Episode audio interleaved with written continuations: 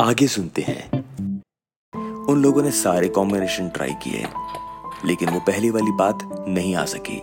जो लोग कई वर्षों से पहाड़ी दाल खाने के लिए द हिमालयन आया करते थे, उन्होंने शिकायत करनी शुरू कर दी। हर कोई इंसान काउंटर पर आकर राहुल या मीना को एक ही बात बोलता, आपके खाने को क्या हो गया है? हर किस्म की कोशिश बेकार हो गई, लेकिन वो स्वाद वापस नहीं आ सका। राहुल और मीना रोज रात किचन में प्रैक्टिस करते। कि शायद वो पहले वाला टेस्ट वापस आ सके, लेकिन ऐसा हो नहीं पा रहा था। कई बार राहुल ने अपने घर पे फ़ोन किया, लेकिन परिवार में किसी को ज़्यादा जानकारी नहीं थी इन मसालों के बारे में। लेकिन ये मसाले न्यूयॉर्क में राहुल और मीना के लिए बहुत बड़ी सरदर्दी बन चुके थे। द हिमालयन रेस्टोरेंट का मालिक था रॉबी जो मीना और राहुल के साथ पार्टनरशिप में था।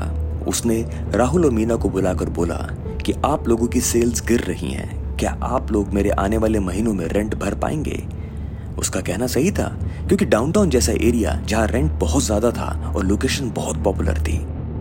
रॉबी का कहना था, उसे एक काउंटर ऑफ़र है किसी फास्ट फ़ूड चेन से, और उस पे ये जगह रेंट पे देने के लिए दबाव बन रहा है।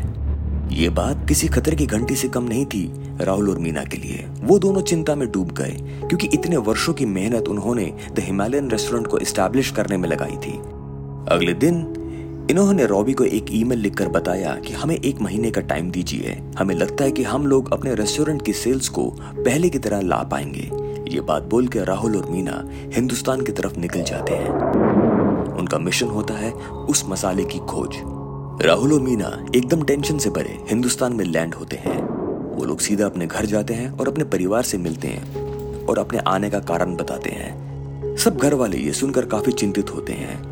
और वो लोग इनकी मदद करने का विचार बनाते हैं। राहुल के दादाजी का मानना था, क्योंकि दादी पहाड़ों की थी तो हो सकता है कि उसके किसी परिवार के सदस्य ने उसको ये रेसिपी दी हो।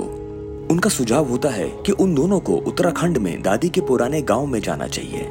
बस फिर क्या था, राहुल और मीना एक लंबी यात्रा के लिए तैयार हो जाते हैं। उन्हें बताया जाता है कि चौकड़ी गाँव से तकरीबन 50 किलोमीटर आगे एक छोटा सा गाँव है, जहाँ दादी ने अपना बचपन बिताया था। एक पल मीना के मन में विचार आया कि इतनी दूर तो हम चले जाएँगे, लेकिन अगर वहाँ जाकर सफलता नहीं मिली तो क्या करेंगे? लेकिन ये यात्रा करना ज़रूरी था। तकरीबन सात घंटे की रोड ड्राइव के बाद और फिर पाँच किलोमीटर की पहाड़ी चढ़ने के बाद देर रात वो लोग गाँव में पहुँचे। वहाँ वो किसी को नहीं जानते थे। बस दादाजी ने एक नाम उन्हें दिया था, वो नाम था देवरानी। राहुल और मीना देर रात होने के कारण गाँव के पोस्ट ऑफ़िस के बाहर ही अपना डेरा जमा लेते हैं। रात भर ठंड में वो बाहर किसी तरह अपना समय निकालते हैं। उनके मन में दुविधा होती है कि ये सब करना ठीक है। कई सवालों के जवाब वो अपने मन को खुद दे रहे थे। सुबह सुबह वो गाँव में निकलते हैं, देवरानी नाम की खोज में। कई लोगों से बातचीत होती है और मालूम पड़ता है कि इस गाँव में दो देवरानी हैं, एक चौदह साल की लड़की और एक दूसरी नब्बे साल की औरत। द हिमालयन में आगे क्या हुआ जानने के लिए सुनते रहें टाइनी कास्ट